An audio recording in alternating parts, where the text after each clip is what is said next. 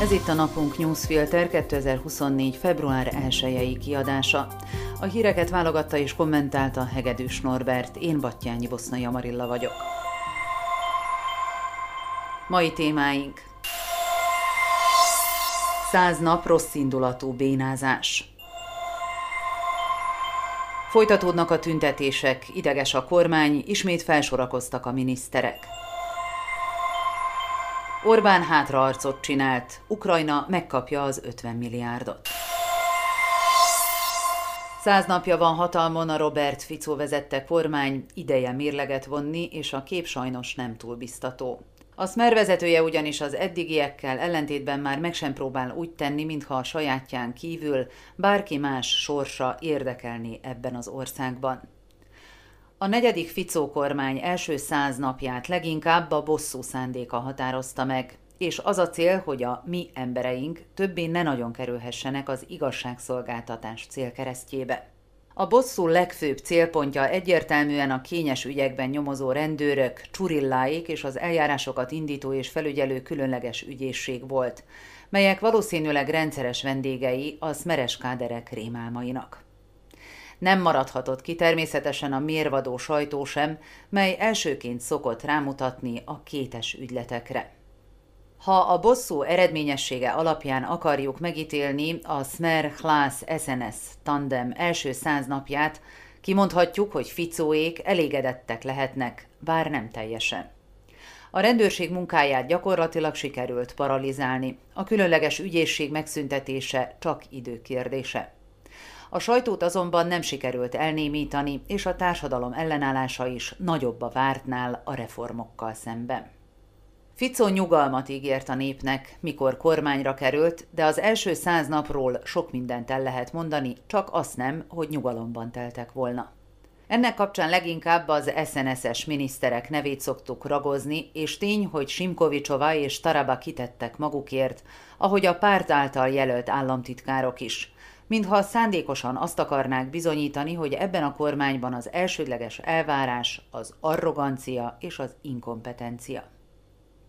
De az SNS jelöltjei mellé elég gyorsan felzárkózott Zuzana Dolinkova, hlászos egészségügyi miniszter, aki közösségi médiás posztjaival rombolja a szakember imidzsét. Vagy Boris Szuszko igazságügyi miniszter a Smerből, aki szintén a szakmai hitelét félredobva próbálja védelmezni a BTK védhetetlen módosítását és ha bárki csak egy pillantást vet a szlovák költségvetésre, az Peter Kamenickit a Smérből sem fogja megdicsérni. Persze egyik miniszter sem érhet fel rombolásban Andrei Dankóhoz, a hármas számú koalíciós vezetőhöz, aki mintha szándékosan azon dolgozna, hogy a lámpaoszlop után a kormánykoalíciót is felborítsa. Nehéz ugyanis másképp értelmezni a Pellegrini ellen vívott magánháborúját. Bosszú, arrogancia, önkény és hozzá nem értés. Leginkább ezek a szavak juthatnak az eszünkbe az első száz nap kapcsán. Az ország demokratikusabb felét egyre jobban zavarja ez az irány. Ez látszik azon, hogy egyre több ember tüntet egyre több városban. Ha Ficó nem akarja, hogy ismét az utca üldözze el őt a kormányfői székből, ezzel kezdenie kell valamit. Egy nagy szerencséje van, és ez a legnagyobb fegyverténye hogy még sokan emlékeznek a napi szintű cirkuszra, ami az előző kormányokat jellemezte. Matovics és Szulik ma az elsők között voltak, akik beleszálltak a Ficó kormányba, kritizálva annak első száz napját. De ha ők ketten képesek lettek volna normálisan kormányozni, mikor lehetőséget kaptak rá, talán ma nem is kéne Ficóval foglalkoznunk. Nagyon érdekes sajtótájékoztatót hirdetett meg a kormány csütörtök délelőtre, mely az Unos Spravodlivosti, az igazságszolgáltatás elrablása címet viselte. Mivel ezzel a szókapcsolattal a szlovákiai sajtó leginkább az előző Ficó kormányok tevékenységét jellemezte, néhányakban talán felmerült, hogy vajon önvallomásra készül-e a koalíció. Mivel Robert Fico Brüsszelben tartózkodik, ezúttal Robert Kalinyák védelmi miniszter vezette a szeánszot, mely azonban csalódást okozott. Önvallomás helyett a miniszterek támadásba lendültek, követve azt az ősi szabályt, miszerint ha valamivel meggyanúsítanak, vádold ugyanezzel az ellenfeled is. A kormánykoalíció válasza az országos elégedetlenségre egy 140 oldalas füzetke, ezt nevezték el remek drámai érzékkel az igazságszolgáltatás elrablásának. Ez a gyenyéken szerint lényegében összefoglalja azokat a dolgokat, amiket Robert Ficó és társai mondtak a választási kampány során a sajtótájékoztatókon. Annak kapcsán milyen szörnyű üldözést kellett kiállniuk, és mennyire elfogult velük szemben mindenki. Sutai Estok belügyminiszter a Klászból a 2020 és 2023 közötti időszakot a politikai bosszú sötét időszakának nevezte. Boris Szuszko, igazságügyi miniszter a Smerből pedig azt állította, hogy az utcákon tüntető tömeg meg van vezetve. A tüntetések folytatódnak, az emberek nem kérnek a bűnözők felszabadításából. A lakosság jó része valóban megvezetve érzi magát, de nem azért, amiről Szuszko beszélt, hanem mert a kormány épp arra készül, hogy egy törvénymódosítással leállítsa néhány botrányos ügy tárgyalását, és hogy a jövő bűnözőinek kisebb büntetéseket vagy épp büntetlenséget biztosítson. Ez bizonyítja a fókusz felmérése is, mely a Transparency International Slovensko megbízásából készült, és ami kimutatta, hogy a BTK módosításának, még a kormánykoalíció szimpatizánsai között is 68,9%-os az elutasítottsága, az ellenzékiek esetében pedig 86,2%-os. Ennek fényében nem meglepő, hogy csütörtök este immár több mint 30 városban tüntetnek a kormány politikája ellen, országszerte és külföldön is. A vártal ellentétben meglepően gyorsan és simán sikerült megegyezésre jutnia az EU27 vezetőjének a mai csúcson. Charles Michel, az Európa Tanács elnöke mindössze néhány perccel a tanácskozás megkezdése után a megegyezésről posztolt az X-re. A mai rendkívüli csúcsot épp azért kellett összehívni, mert decemberben Orbán Viktor magyar kormányfő megvétózta az Ukrajnának szánt 50 milliárdos támogatást, amiből 17 milliárd euró visszanemtérítendő támogatás, 33 milliárd pedig hitel. Azt állítva, hogy az ukránokat a büdzsén kívül kell támogatni. Az Orbáni vétó ezúttal elmaradt. A magyar vezető feltehetően helyesen mérte fel, hogy a húrt már nem éri meg tovább feszíteni. A politikos szerint Orbánt az uniós vezetők egy kisebb csoportja, többek között Charles Michel, Ursula von der Leyen, Emmanuel Macron, Olaf Scholz, Giorgia Meloni győzték meg. A politikus szerint az uniós vezetők két pontban engedtek neki.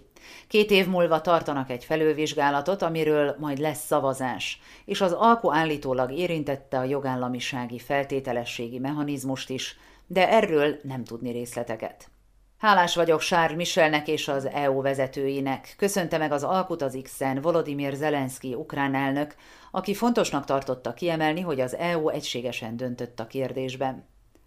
Az kétségtelen, hogy Ukrajnának óriási szüksége van a pénzre, hogy folytatni tudja a védekezést Oroszország brutális háborúja ellen.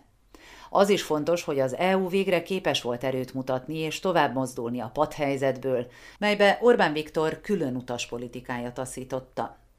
A magyar kormányfő azóta már sietett közzétenni egy rövid videót, melyben a fejleményeket természetesen a saját sikerének állítja be, hogy a baráti sajtó rendelkezzen a főbb kommunikációs panelekkel. A valóság azonban az, hogy az EU-nak láthatóan elege van a vétóval való folyamatos riogatásból, és Orbánnak nem sikerült elérnie a legtöbbet hangoztatott kérelmét sem, hogy a támogatás ne közös kölcsönből valósuljon meg. Úgyhogy ez a győzelem az egységes EU-é, a mi szabadságunkért harcoló ukránoké és mindenkié, aki nem egy orosz befolyási zónában képzeli el a jövőjét. Hírek egy mondatban. Diana Santusova, aki korábban eljárást indította Jan Csurilla körüli nyomozók ellen, az illegális migráció ellen küzdő Nemzeti Egység igazgatója lett. Az új funkcióban szerdán az amerikai nagykövettel is találkozott. Lewis Hamilton 2025-ben elhagyja a Mercedes-t és átigazol a Ferrarihoz, állítja a Sky televízió. A hétszeres világbajnok a hírek szerint Carlos Sainz-t válthatja. Öt pályázó van Jana Lassaková megőrült helyére az Alkotmánybíróságon. A parlament két jelöltet választ, akik közül egyet Zuzana Csaputova államfőnek kell jóvá hagyni. A kassai US Steel vasművet az fenyegeti, hogy elesik 300 millió eurótól, amit az Ódor kormány a helyreállítási alapból szavazott meg a számukra. A Ficó kormány azt mérlegeli, hogy a pénzt nem adja a cégnek. A mezőgazdasági termelők blokkád alá vették az utakat, tojásokkal és kövekkel dobálták meg az Európai Parlament épületét Brüsszelben. Közben azt követelték az uniós vezetőktől, hogy tegyenek többet az őket sújtó adók és a növekvő költségek ellen. Az eurózóna inflációja januárban 2,8%-ra csökkent a decemberi 2,9%-ról. Szlovákiában az infláció több mint 2%-kal, 4,3%-ra csökkent. Asszály miatt vészhelyzetet hirdetett és vízkorlátozást vezetett be több mint 200 katalán településen a tartomány autonóm kormánya. Katalóniában az elmúlt három évben a szokásos átlagnál és a szükségesnél is jóval kevesebbet esett. A víztározók szintje 16% alá csökkent.